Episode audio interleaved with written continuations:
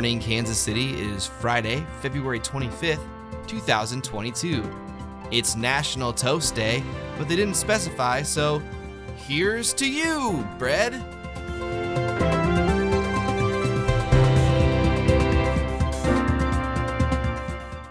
There's a high of 29 degrees today in Kansas City, with a low of 13. Right now, it's 7 degrees outside, but with Russian aggression and inflation, it's going to feel like the 80s. The war on Ukraine continues to escalate rapidly.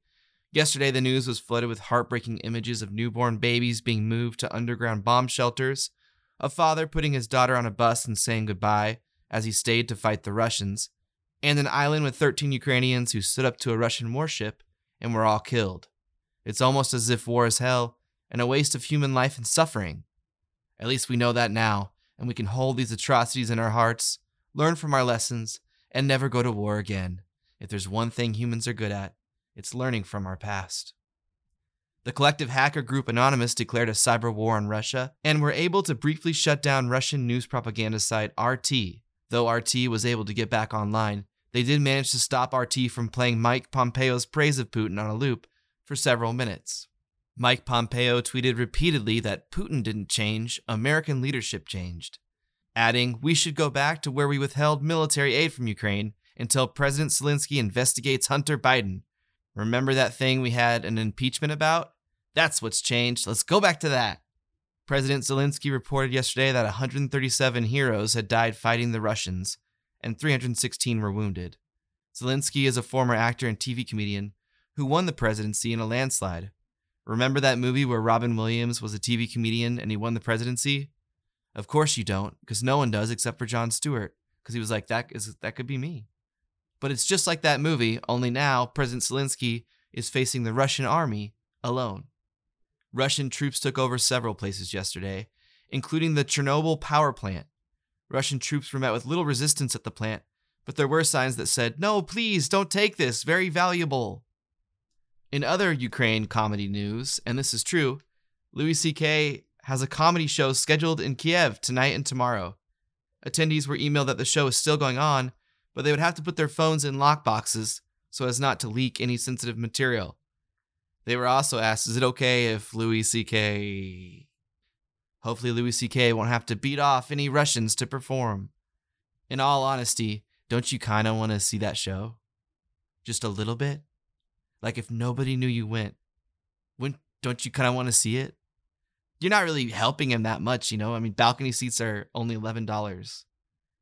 Do you think he'll do the joke where he pretends people live in his stomach and they need fuel to come in, but all they keep getting are jelly donuts, and they're like, "What are we gonna do with this?" No, I don't want to see it either. Putin is encouraging Russian troops to take over Kiev before the show, saying, Come on, guys, we could get nuclear waste and Louis C.K. in one week? Then everybody will see that it was worth it.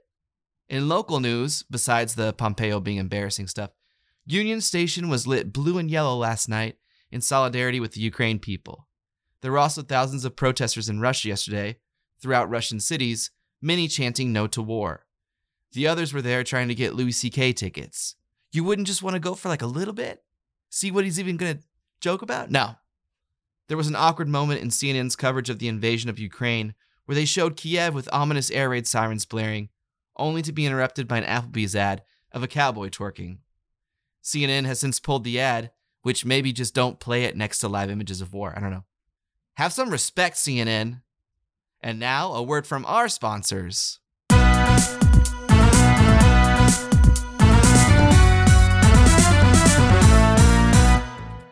Hey, Cowboys, y'all like Applebee's? No, just kidding. Our first sponsorship this morning comes from Susie's mom, Roxanne Hilton.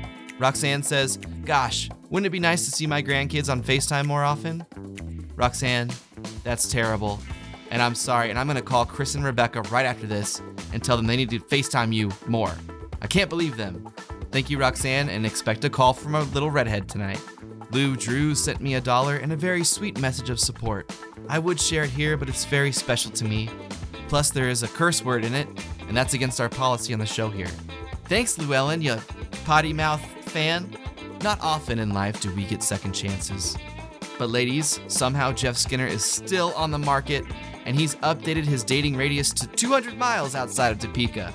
Do you love a man who likes to wear comfy clothes on the weekends? Do you like hearing about what someone is thinking about having for dinner most of the day? You ever see a guy in a restaurant or a bar and wonder what he'd look like falling asleep in a chair at home? Well, wonder no more and knock on that door. Contact me for a date with Jeff Skinner. That ad came from Donnie Whisler. Thanks, Donnie. Our final ad tonight comes from a young woman looking to add someone to her life. Maddie is reaching out across the airwaves to see if there's anyone strong enough and patient enough to be her new stepmom. You see, her father, Jeff Skinner, has been single for a long time, and she's ready to see him settle down. She says her dad is loving, sweet, and even though he sweats a lot, he's aware of it and takes care of it. Candles can hide lots of smell, Maddie reminds us, and deep down, underneath the heartburn medicine, he has a heart of gold. Thank you, Maddie, and good luck with your new stepmom.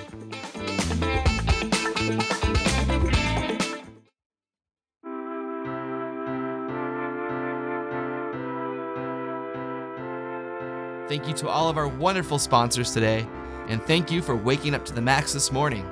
Have a have a weekend. Have a just the weekend's coming. That's what I'm telling you. Theme music written and performed by Matt Dixon.